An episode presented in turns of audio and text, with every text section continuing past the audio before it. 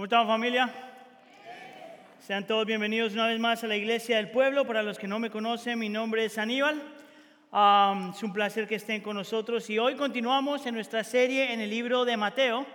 Y si ha estado con nosotros a lo largo de esta serie, seguramente se acuerda que las últimas semanas hemos estado hablando mucho acerca de los últimos días, la segunda venida del Señor, um, eh, lo que se llamaría el día de juicio, un poquito de lo que es el, el, el cielo y cuando el cielo y la tierra se unen.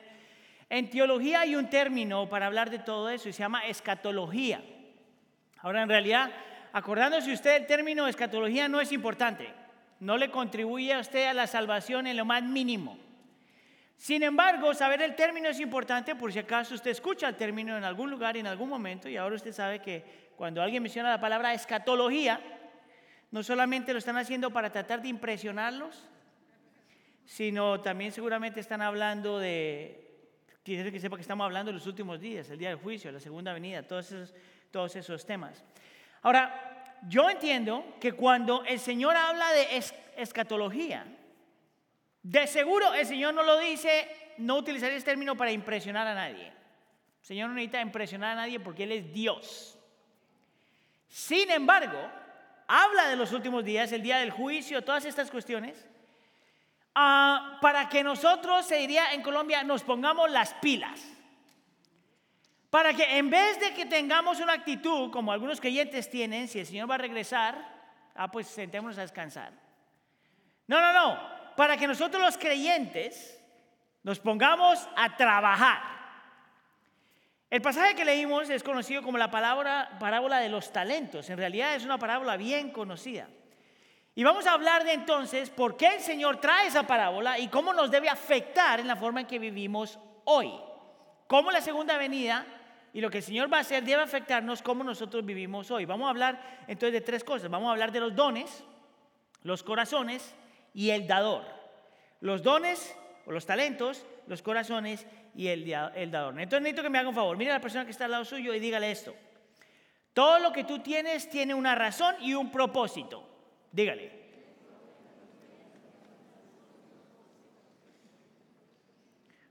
¿Estamos? Vamos entonces con el primer punto, los dones. Yo le he mencionado que una cosa que yo he aprendido y he visto es que cuando en el mundo cristiano la gente empieza a hablar del día del juicio, estamos en los últimos días, toda esa cuestión, es tan fácil para algunos creyentes realmente optar una actitud de pasividad. Es más, yo acabo de escuchar a un grupo de maestros de Dallas Theological Seminary que por mucho tiempo, eh, cuando eh, hablaban de toda la segunda venida del día de juicio, como todo el mundo estaba hablando que estamos en los últimos días, muchos de ellos ni siquiera separaron a recursos para cuando se, cuando se retiraron. Entonces ahora están mayores y están enseñando, ya están retirados, pero están enseñando el seminario porque no tienen suficiente. Y eso salió de una actitud que decía, bueno, si ya el Señor regresa, pues no hagamos nada. No ahorremos, no hagamos lo que tenemos que hacer porque el Señor ya va a regresar. Ahora, a mí no me parece que el Señor Jesús habla en esos términos. A mí me parece que como el Señor está hablando acerca de la segunda venida, el día de juicio, todas esas cuestiones, es para que nuestra actitud frente a eso no sea de pasividad, pero de actividad. Que nos pongamos a trabajar y por eso este pasaje que tiene que ver con los talentos es tan importante. Ahora, escucha acá. Acuérdense que eh, el, término que el Señor Jesús está hablando aquí es el reino de los cielos. Y con eso en mente, entonces entremos al versículo 14. Mire lo que dice el versículo 14. Porque el reino de los cielos es como un hombre, parece ahí un segundo, en esta parábola el hombre es Cristo. El maestro es Cristo. Eh, ah, que un hombre que al emprender un viaje llamó a sus siervos y les encomendó sus bienes. Ahora tenemos que hacer una pausa ahí porque la palabra bienes en el texto es la misma palabra que la podemos traducir y se traduce en el, resto del texto como talentos. Lo interesante es que mucha gente cuando piensa en talentos, por lo general piensa en solamente ah, dones o habilidades o dinero y riquezas. Al estar estudiando el texto, lo que me dado cuenta es que la palabra talentos o viernes, en realidad otras traducciones eh, utilizan diferentes palabras. Por ejemplo, un talento o un bien puede ser una propiedad, ah, posesiones, talentos, habilidades, dones, dinero o simplemente las cosas buenas que tienes. Y la razón por la que diferentes traducciones utilizan diferentes palabras es precisamente porque esa palabra envuelve todo eso. Entonces cuando el Señor Jesús está utilizando esta palabra, está pensando en todo eso. Todas estas cosas que la vamos a poner bajo la categoría de talentos. Ahora escuche acá. El texto dice que este hombre se fue de viaje.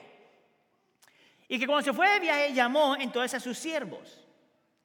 Y le encomendó, escucha acá, sus bienes, sus talentos. Si usted lee eso muy rápido, no se da cuenta de lo que está pasando ahí. Nota que Cristo dice que todo lo que nosotros tenemos es suyo.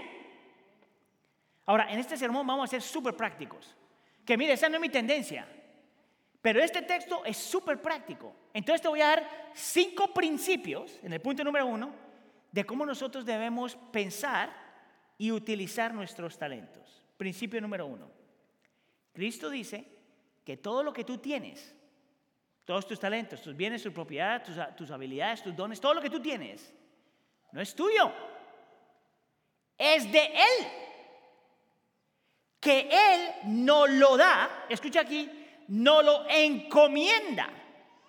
¿Entiendes ese término? Es cuando es algo que es tuyo y tú se lo encomiendas a alguien para que la persona lo utilice. El texto te dice que todo lo que nosotros tenemos, todos nuestros dones, todas nuestras habilidades, todos nuestros talentos, todas nuestras propiedades, todo lo bueno que tenemos es un regalo de Dios que le pertenece a Dios. Lo único que tú y yo estamos haciendo es el Señor nos lo da, nos lo encomienda. Eso es extremadamente importante, porque si es verdad lo que la Escritura dice y lo es, entonces no hay ninguna razón por la que ninguno de nosotros debe pensar que lo que tiene y lo que logró es simplemente porque somos buenos. Es más, en nuestra cultura la gente diría que si tú tratas duro, trabajas duro, puedes lograr tus sueños. Que si tú realmente te pones las pilas, tú puedes lograr lo que tú quieras lograr. Pero eso no es lo que dice el texto. El texto dice que todo lo bueno que tú tienes, dones, talentos, habilidades, posesiones, todo lo demás, viene siempre de Él. Y alguien diría, no, no, no, Aníbal está así. Eso, eso no es verdad.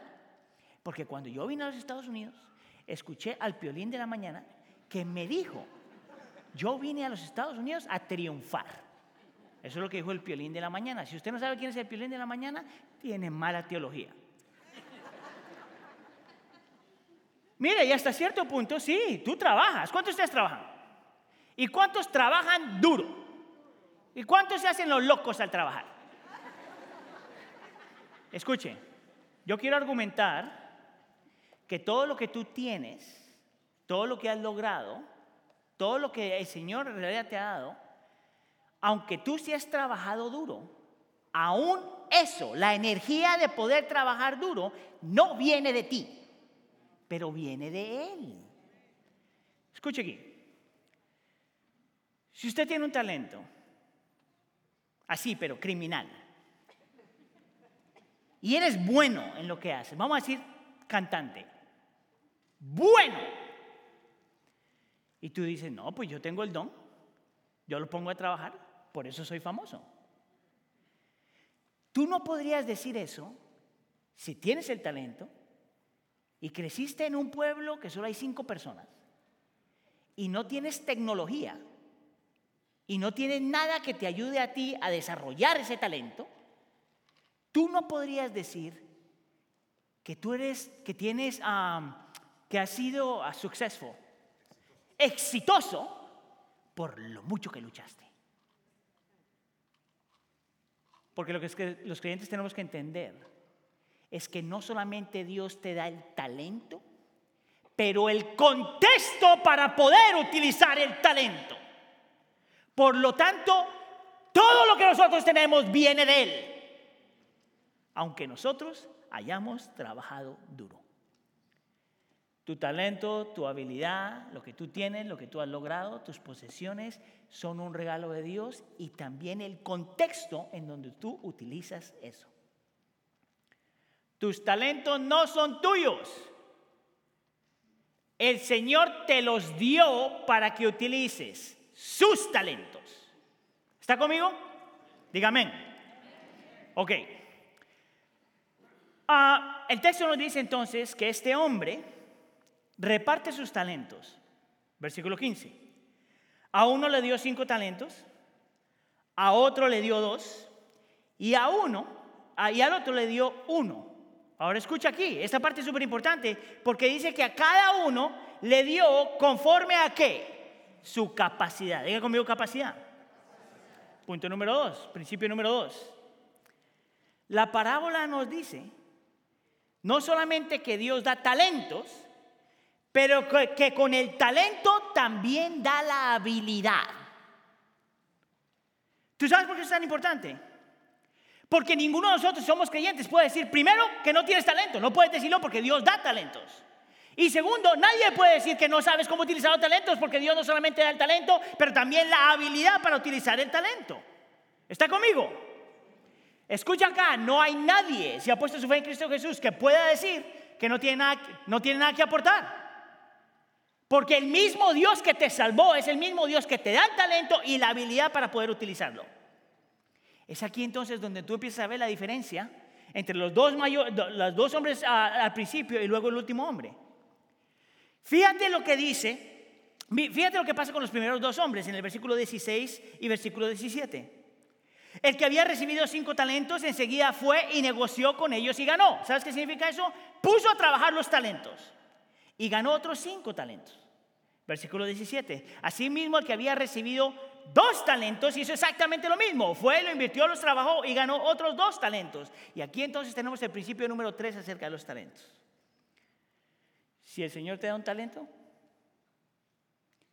y te da la habilidad para utilizar el talento, escucha acá. Usted tiene que utilizarlo. Lo tiene que poner a trabajar. Lo tiene que utilizar para los propósitos de Dios y a la gloria de Dios. Lo tiene que poner a trabajar. Y lo que muestra el texto es que cuando nosotros hacemos eso, el Señor multiplica lo que hace con esos talentos y posiblemente te da más talentos para lo que Él te sigue dando. Su gloria y sus propósitos. Mire, yo estoy convencido, estoy convencido que todos los creyentes están atascados de talento. Pero muchos de nosotros pensamos que los talentos es como una decoración. Que la tenemos, que se ve bonita, pero que no hay que utilizarla. ¿Tú sabes lo que yo más detesto en mi casa? Cuando hay tazas, a mí me encanta el café. Yo tomo como 12 tazas de café al día. Yo detesto las tazas que se ven bien, pero que no puedo utilizar. No lo hagas en forma de taza. Ponle un cuadrito, haz lo que. Pero una taza es para utilizar. Tus talentos son exactamente igual. Son para utilizarlos. Son para que se multipliquen. Son para que el Señor los utilice. No es una decoración. Esto era interesante. Muchos de nosotros estamos, siempre estamos pensando, bueno, Señor, ¿y qué pasa? ¿Será que puedo utilizar mi talento aquí? Pero ¿qué si no tengo el talento? ¿Qué si no tengo lo que pienso que tengo que hacer? Y estamos, y esto es lo que le va a pasar al hombre más adelante, estamos paralizados por el miedo y es mucho más fácil simplemente hacer un hueco, enterrar el talento y guardarlo. Pero eso no es lo que el Señor espera de nosotros y eso no es lo que Él dice aquí, especialmente si el Señor va a regresar. Es más, déjame, yo le voy a contar un poquito de mi historia, porque para mí ese principio ha sido extremadamente importante. No solamente en mi vida personal como individuo, en mi vida ah, como pastor, pero también mi rol en la iglesia. Fíjese bien, hace un poquito alguien me preguntó eh, qué había hecho yo para prepararme para el rol que tengo en la iglesia el día de hoy. ¿Qué fue lo que yo, lo, que, a lo largo de mi vida, qué fue lo que yo hice para prepararme para este rol? Escuche aquí porque esta es, es la respuesta del millón de dólares. Si usted, si usted aplica este principio, usted también va a tener un millón de dólares. Nadie tiene un millón de dólares en este lugar. Escuche acá. Así fue como yo me preparé. No me preparé.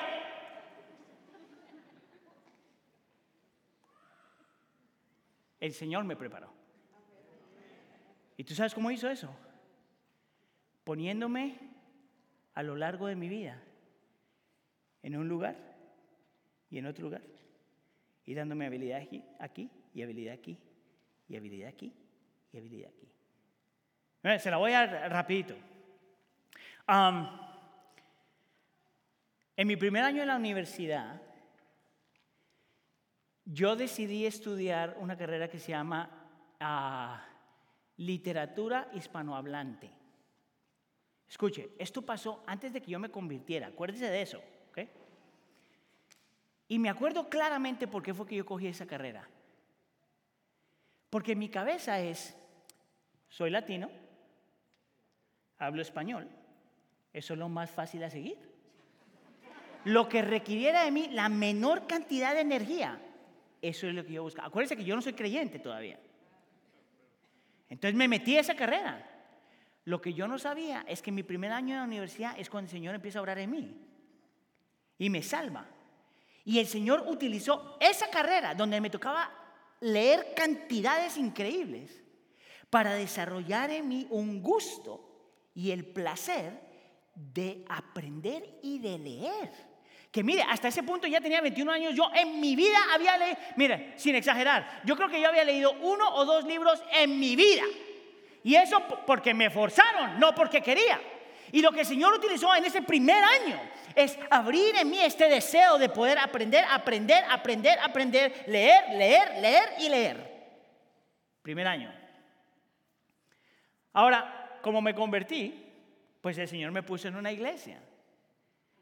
Y me acuerdo claramente, en esa iglesia había una necesidad. Se necesitaba un maestro de cuarto grado.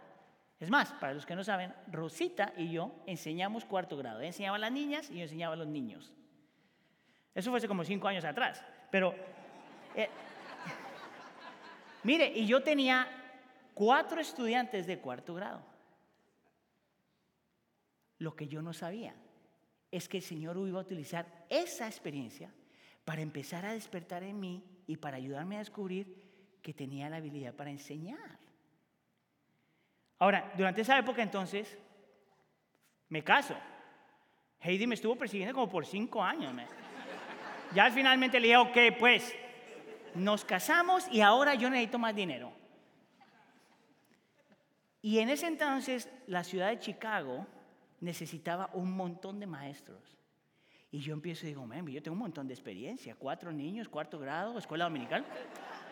A mí envíeme para allá. Y el Señor me puso en un salón de 35 muchachos, de diferentes trasfondos, diferentes experiencias, diferentes grupos étnicos, diferentes clases sociales. Todos bien lindos, no, no, mentira, me vi como 15, la mitad bonitos y los demás bien perdidos. Pero el Señor me pone ahí y lo que yo no sabía es que el Señor iba a utilizar esa experiencia para empezar a despertar en mí no solamente la habilidad de enseñar, sino la habilidad de, trabajar con diferentes clases de personas. Tan diverso era mi salón que entonces yo volví a la escuela y saqué una carrera, escuche aquí, en educación bicultural porque yo quería tener las herramientas como un creyente para poder hacer mi trabajo bien en el salón y necesitaba aprender a manejar todas estas diferentes culturas que el Señor había puesto enfrente de mí. Ahora la historia se pone mejor. Porque la historia continúa aquí, escucha aquí. Y Heidi y yo nos vamos para los suburbios, en esta área. Y yo empiezo a trabajar en el área. Pero durante esa época el Señor me llamó al ministerio. Empecé a servir y luego el Señor me llamó, y me, eh, me llamó al pastorado. Ahora, como estoy en la iglesia, sirviendo como pastor, entonces digo, no, yo tengo que equiparme. Entonces vuelvo a la escuela para coger mi educación teológica. Lo que yo no sabía es que cuando estaba preparándome con mi educación teológica, el Señor realmente despertó en mí un deseo grande para no solamente aprender teología, entender teología, sino aplicar teología. ¿Quién iba a pensar que 19 años atrás, no, tiene que ser más, como 22 años atrás, el Señor me iba a poner en un lugar donde el aprender iba a ser extremadamente necesario, el leer iba a tener que ser extremadamente necesario, el tener la habilidad de trabajar con diferentes grupos étnicos iba a ser extremadamente necesario, la teología iba, a ser, a ser extremadamente necesario y el enseñar tenía que ser extremadamente necesario. ¿Sabes qué fue la diferencia conmigo? Que el Señor me puso en diferentes lugares con diferentes habilidades para cumplir sus propósitos. Es la única razón por la que yo estoy aquí hoy. Y tu historia es exactamente igual. El Señor te ha llevado a lugares y te ha puesto y ha desarrollado y te ha dado habilidades que solamente tú tienes de la forma que tú lo tienes para sus propósitos y sus planes y su gloria. No eres tú, es Él. El Señor te da dones y habilidades y lo que tú haces es los pones a trabajar. Es aquí donde vamos a ver un poquito la diferencia entre los dos primeros y el último. Los dos primeros hombres y el último hombre. Mira lo que el, hombre le dice a los dos primeros hombres en el versículo 21 y lo vuelve, lo vuelve a repetir en el versículo 23. Él les dijo, bien, siervo bueno y fiel. En lo poco fuiste fiel, sobre mucho te pondré, entra en el gozo de tu Señor. Principio número 4. Lo que hace la diferencia en el creyente no es la cantidad de cosas que haces. Lo que hace la diferencia en el creyente es lo fiel que eres en lo poco que el Señor te da. Mire, yo creo que los creyentes tienen que ser fructíferos. Yo creo que nosotros tenemos que crecer. Yo creo que no hay nada malo con ese deseo. El problema es cuando estamos obsesionados con las cosas grandes que ignoramos la, importancia y el peso de ser fieles en lo pequeño. Mire, yo estoy convencido que la única forma que nosotros nos volvemos fructíferos es cuando somos fieles en lo pequeño. ¿Quién iba a creer que el Señor iba a empezar toda una carrera para mí en enseñanza en una escuela dominical con cuatro estudiantes? es ser fiel en lo pequeño, en lo que parece que no tuviera mucho significado. Es ser fiel en lo pequeño. Mire, una vez más, a usted alguien le dijo que usted vino a los Estados Unidos a triunfar. Y triunfar por lo general en Estados Unidos para muchos es grande en vez de triunfar siendo fieles en lo poquito que el Señor te da. Eso es triunfar. Mire, y es aquí donde el tercer hombre como que se le fue la onda. Mire lo que dice el versículo 24. Pregando también el que había recibido un talento, dijo, Señor, yo sabía que usted es un hombre duro, que ciega donde no sembró y recoge donde no, hay ah, donde no ha esparcido. Versículo 25. Y tuve miedo. Y fui y escondí su talento en la tierra. Mire, aquí tiene lo que es suyo. el versículo 26 al 28, el hombre va a confrontar a este hombre. Interesante porque lo que este hombre dice acerca del, jefe es su percepción acerca del hombre, no es la realidad acerca del hombre. Es lo que él piensa que el hombre es. Ahora, el dueño lo que va a hacer es lo va a confrontar. Básicamente le está diciendo esto, si desde tu perspectiva, yo soy un hombre tan malo, si desde tu perspectiva yo tomo lo que no es mío, siembro donde no tengo que sembrar, si desde tu perspectiva yo soy un hombre tan terrible que me tienes miedo, si eso fuera verdad, entonces ¿por qué no tomaste el talento que te di y lo pusiste a trabajar para que me diera más? Claro, el hombre escucha eso y no tiene nada que decir. Porque él está utilizando esto como una excusa. Y el texto dice que entonces eh, eh, el, el hombre toma el talento de este hombre y se lo da al cuate que tenía más.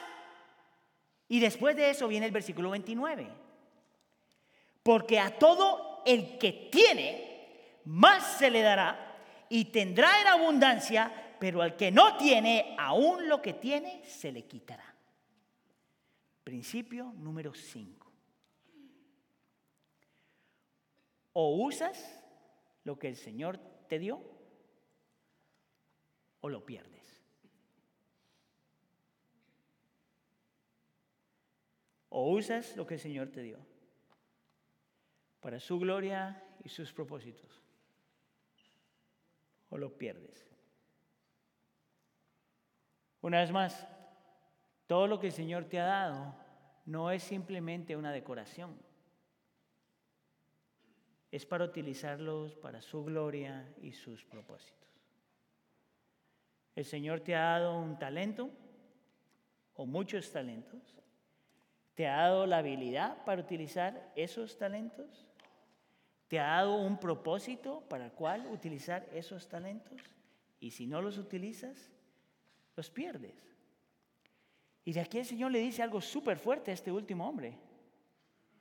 En el versículo 30. Le dice, tú siervo inútil, échale en las tinieblas de afuera. Allí será el llanto y el crujir de dientes. Y esta es una descripción del infierno. Y alguien escucha eso y dice, espérame un segundo, espérame un segundo. ¿El Señor manda a ese otro hombre al infierno porque no utilizó el talento? ¿Cuántos de ustedes luchan con eso? ¿Cuántos de ustedes se ponen incómodos con ese versiculito? ¿A cuántos no les importa la vida? El hombre lo manda al infierno porque no utilizó, porque enterró el talento. Complicado, ¿ah? A menos de que tú entiendas el punto número dos, los corazones. Si tú quieres entender cuál es la diferencia entre los primeros hombres, los dos hombres y el último, tienes que mirar su corazón.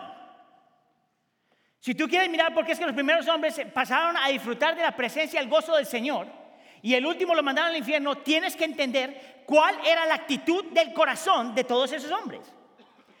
Yo quiero que tú veas cuál es la actitud de los primeros dos hombres y para eso tenemos que volver a los versículos 14 y 15. Porque mira que en el versículo, versículos 14 y 15 dice, porque el reino de los cielos es como un hombre que, que al emprender su viaje llamó a sus siervos y les encomendó sus bienes. Ahí entonces tengo que volver con la palabra encomendar. Diga conmigo encomendar. Esto es interesante acerca de esa palabra, que cuando tú encomiendas no es solamente dar. Escuche acá, la palabra en el original te da la idea de alguien que tú le das algo y no solamente le das algo, pero le das la autoridad de utilizarlo.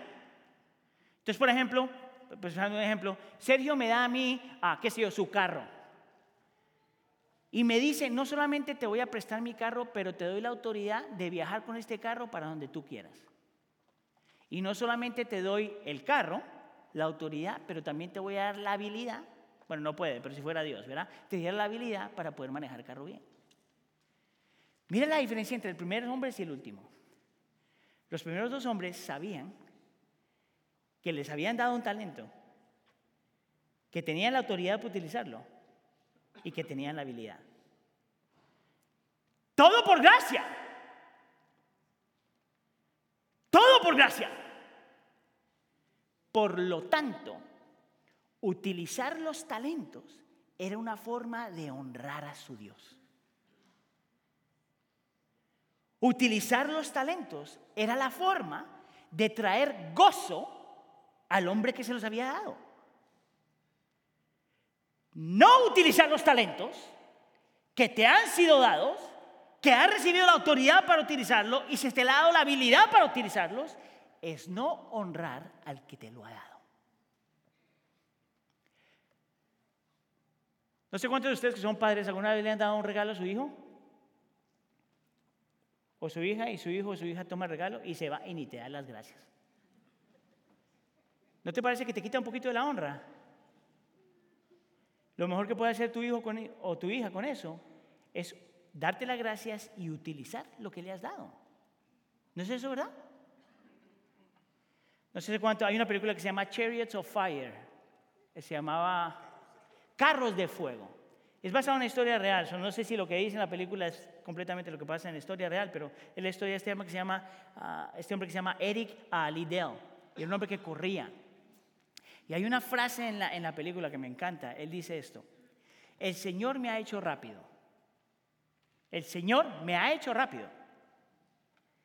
Y cuando corro, siento su placer. El Señor me ha hecho maestro. Y cuando enseño, siento su placer. El Señor te da un talento o unos talentos. Y cuando los utilizas, no solamente estás honrando a aquel que te dio el talento, pero también produces placer en su corazón. ¿Cuál es la diferencia con el último hombre? No le interesaba la honra del que le dio el talento. No le interesaba darle placer al que le dio el talento. Se paralizó por su miedo. Es más, tú puedes ver un poquito más acerca del corazón de los primeros, de los primeros dos hombres en los versículos 21 y 23. ¿Te acuerdas cuando el Señor le dice a cada uno de ellos por separado, bien siervo, bueno y fiel? Diga conmigo fiel. Tú sabes que la palabra fiel ahí, en el original, la misma palabra eh, es pistos, que es la misma palabra que el Nuevo Testamento utiliza para hablar de creer. Escucha aquí. Esta es la diferencia entre los dos primeros hombres y el otro hombre. Estos dos hombres realmente le creyeron a Dios o al, hombre que les dio el talento. Le creyeron que sí les había dado un talento, le creyeron que sí les había dado la autoridad para utilizar el talento, le creyeron que sí el talento era bueno, le creyeron que sí podían utilizarlo y le creyeron que sí tenía un propósito. Por lo tanto, le creyeron a Dios. Creyeron no solamente que podían recibir algo, pero le creyeron a Él. Y es por eso que para el creyente la obediencia siempre es una actitud, es una señal de, de nuestra confianza en Él. El no obedecer lo que Él nos dice es una forma en que nosotros le decimos, yo no te puedo creer. Y eso es lo que el último hombre no tenía. No podía confiar en el Dios que le dio el talento. Pregunta para ti es, ¿dónde tú estás ahí? ¿Confías tú suficiente en lo que el Señor, en el Dios que te ha dado tu talento como para utilizarlo? ¿O eres como el último hombre que en el versículo 26 el hombre le dice, siervo malo y perezoso? Mire, si alguien lo llama perezoso, no importa qué tan lindo, se lo diga, eso todavía duele. Ay, perezoso. ¿Viste por qué la actitud del corazón de estos hombres frente al hombre que les dio el talento es lo que hacía la diferencia? Al fin y al cabo se resume a esto. O le creemos al Señor o no le creemos. O confiamos en el Señor o no confiamos. ¿Te acuerdas que yo te había dicho que esto se había vuelto un principio súper personal para mí? Súper importante en mi propio caminar con el Señor, el rol que tengo aquí en la iglesia. Porque mire, toda mi vida yo me he movido en, círculos latinos. Toda mi vida. Cuando el Señor me está llamando entonces a esta posición, a trabajar en toda la iglesia, a ser el pastor principal de toda la iglesia, yo tengo un montón de preguntas. ¿Será que tengo lo que se requiere? ¿Será que, ¿Será que el Señor me ha dado lo que se requiere? ¿Qué va a pasar con estos gringos? No me van a entender el acento. Y mira que el acento es lo mejor que nosotros tenemos. ¿Será que tengo la habilidad? ¿Será que voy a poder navegar las diferentes culturas, grupos étnicos? ¿Será que voy a aprender a manejar con las diferentes filosofías de vida? Mira, y durante todo ese proceso que le estoy preguntando al Señor si realmente yo debería tomar este paso así, llego al punto donde me quedan solo dos opciones. Si el Señor estaba mostrando que ese era el camino que tenía que ir, o tomo el camino porque confío en Él, o no lo tomo porque no confío en Él. Escucha acá, y esto fue lo que yo entendí, que me ha ayudado un montón el resto de mi vida. Si el Señor abrió las puertas y confirmaba vez y vez y vez y vez tras vez que Él me estaba llamando a esto, o yo, ah, o yo tomaba un paso de fe y confiaba que Él iba a hacer lo que tenía que hacer, o me quedaba paralizado. ¿Tú sabes que hubiera sido más fácil? Quedarme solamente con la iglesia del pueblo. Eso hubiera sido fácil. ¿Sabes por qué? Porque los conozco, hablamos el mismo lenguaje y huelen bien. Ellos también. Ah. Lo difícil era confiar que el Señor me estaba llamando a un lugar que me pone completamente incómodo aún todavía hoy. So, mire, la primera vez que me acuerdo, cuando empecé a predicar en inglés, me acuerdo, yo me paro y esta fue mi actitud. Si tú me llamaste y me pusiste aquí, si esta gente me entiende o no, ese es tu problema. Es más, si esta gente me entiende o no, es problema de Dios. Él me puso aquí. Tu vida es exactamente igual. O confías o no confías. No hay nadie aquí que no tenga talentos, autoridad por utilizar el talento, habilidades para utilizar el talento y el Dios que te respalda cuando estás utilizando el talento. Amén. Hágame favor, mira a la persona que está a lo suyo y dígale, tú tienes talentos y tienes que utilizarlos. Ahora, eso es tan fácil decirlo. Eso es facilísimo decirlo. Oh, tú tienes talento, utilízalo. Eso es facilísimo. ¿Cuántos de ustedes consideran eso facilísimo? ¿Sabes qué es lo difícil? Realmente creerlo. El sermón es fácil. Lo que es difícil es cuando lo tienes que poner en práctica. ¿Cómo entonces nosotros nos movemos en simplemente tener una teoría y un buen sermón, si es que lo va a poner en esa categoría, por supuesto, a realmente vivirlo? Y es aquí entonces donde el punto número tres viene, porque de la única forma que nosotros podemos hacer esto es cuando estamos obsesionados, no con el talento, pero, pero con el dador del talento. Lo que hace la diferencia no es ni siquiera el talento, pero aquel que te dio el talento. Hay un hombre que se llama Andrew Wilson, ah, Andrew Wilson es un pastor anglicano ah, y teólogo anglicano. Escribió un libro que se llama ah, Spirit and Sacrament, el espíritu y, los sacramentos. Um, y él habla mucho acerca de los talentos y él dice que la única forma que nosotros realmente empezamos a pensar más en el dador que en los dones. Cuando empezamos a estar más obsesionados con el dador que los dones, es cuando eh, practicamos cuatro cosas. Escucha aquí. Practicar el agradecimiento, practicar la adoración, practicar la mayordomía y practicar la búsqueda.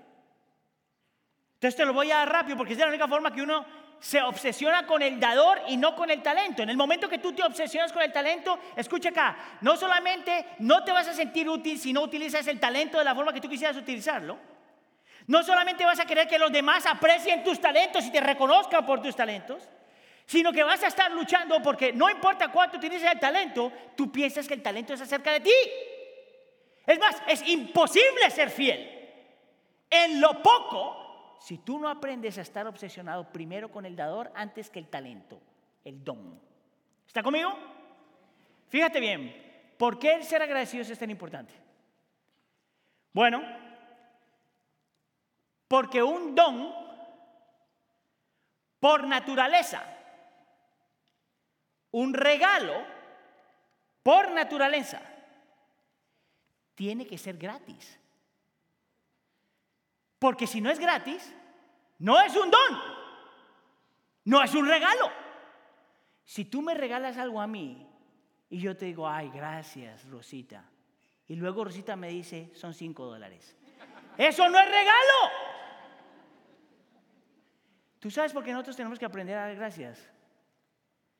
Porque tus talentos son un recuerdo, que tus dones son regalos. Tú no trabajaste por ellos. Tú no compraste por ellos. Tú no invertiste en ellos. La única razón por la que usted y yo tenemos alguna clase de talentos es porque a Dios le plació darlos. Y cuando tú lo dices, Tu corazón pone al dador en el primer lugar y pone al don donde tiene que estar. Amén. Agradecimiento. Número dos, alabanza o adoración. Lo que Andrew Wilson dice es que cuando tú miras tus talentos y habilidades y todo lo que el Señor te da, te da, tú tienes que aprender a adorar al Señor por ese talento. ¿Tú sabes por qué? Porque tus talentos deben apuntar a Él. Si es un regalo del Señor, si es por gracia solamente, si es porque le plació dar, ese mismo talento te debe apuntar a Dios, te debe llevar a Dios y decir, gracias Señor, alabado seas por tu misericordia. Entonces cuando yo miro mi talento, vamos a decir como maestro, si yo no le doy gracias al Señor y no alabo por su misericordia para conmigo, yo me como el cuento, mi hermano. Me como el cuento que hay algo en mí que me hace buen maestro. ¿Tú sabes lo peligroso que es eso? No solamente adoramos, no, solamente ah, adoramos, pero también aprendemos a practicar mayordomía. ¿Sabes qué significa eso? Básicamente esto. Utiliza lo que el Señor te dio. Y alguien diría, es que Aníbal, yo no sé qué es eso. Entonces hay tres cosas que tú puedes hacer. Número uno, mira, lo que, mira cómo el Señor te hizo. Mira las cosas que disfrutas, mira las habilidades que ya tienes. Y utiliza, haz algo que va de acuerdo a eso. Y alguien dice, no, yo ni siquiera sé qué es lo que yo tengo. Ah, pues no te preocupes, no te quedas ahí. Empieza a mirar para afuera. Mira dónde hay necesidad y métete ahí. A lo mejor no tienes el talento y a lo mejor sí. Por eso es que yo estoy tan convencido que lo mejor que un creyente puede hacer es mirar donde hay necesidad y meterse ahí. ¿Sabes qué es lo peor que te puede pasar? Que alguien te dice, ¿sabes que tú no serviste para esto? Muchas gracias. Y ya. Y ya. Pero tú no vas a descubrir qué es lo que tienes a menos de que te metas donde hay necesidad. O, si no puedes mirar adentro y no sabes dónde hay necesidad, que eso lo encuentro criminalmente difícil, entonces haz cualquier cosa. ¿Tú sabes por qué? Porque todo lo que hacemos al fin y al cabo tiene propósitos misionales. Es para la gloria de Dios y el bien de los demás. Escucha acá. Haga algo.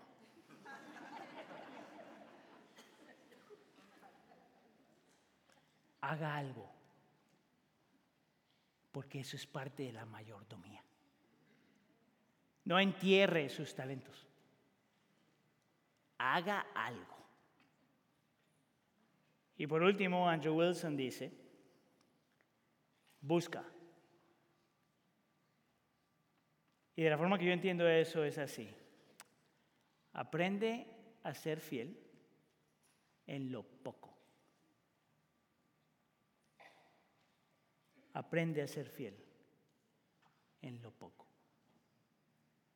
Y solo ahí el Señor te muestra ¿dónde te va a poner después? Amén. ¿Qué si yo le digo que eso suena súper bien y todavía no es suficiente? Porque todavía va a ser la lucha de alguna forma en nuestro corazón, si queremos más el que da que el don mismo, o el don mismo en vez del que da. Y yo creo que la Biblia nos muestra una cosa más que tenemos que hacer. ¿Te acuerdas del versículo 30? Donde el Señor le dice a este hombre, siervo inútil, échenlo en las tinieblas de afuera y será el llanto de crujir de dientes. ¿Te acuerdas por qué lo mandó ahí? Porque en su corazón no honró al dador. Porque en su corazón encontró todas las excusas. para no honrar al dador. Porque no estaba interesado en traerle placer o gozo al dador. ¿Y sabes qué es lo que yo pensé cuando estaba pensando en este? Ese he sido yo. Y ese ha sido tú. Porque no hay ninguno aquí que ha utilizado los talentos de la forma que los tenía que utilizar. Porque no hay ninguno aquí que siempre le ha dado la honra al Señor. Porque no hay ninguno aquí que siempre haya sido agradecido. Porque no hay ninguno aquí que haya adorado al Señor por lo que te ha dado. Todo el tiempo.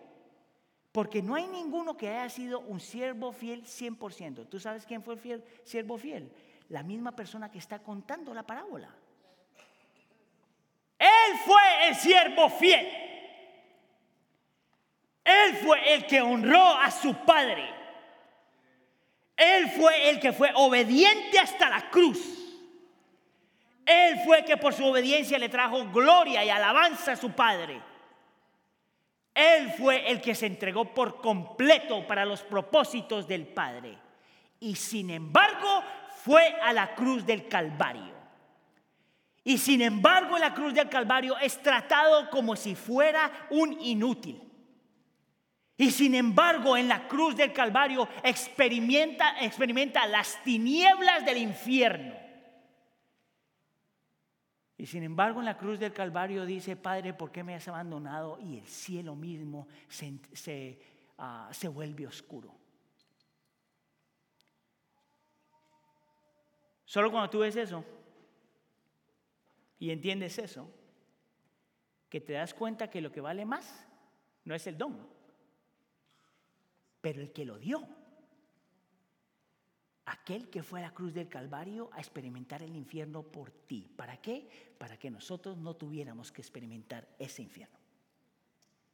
Él fue el siervo fiel. Entre más tú pienses eso, entre más abraces eso, más vas a querer ser fiel. ¿Por qué no, por qué no confiaríamos en Él? ¿Por qué no darnos por completo por Él? Amén. Oramos.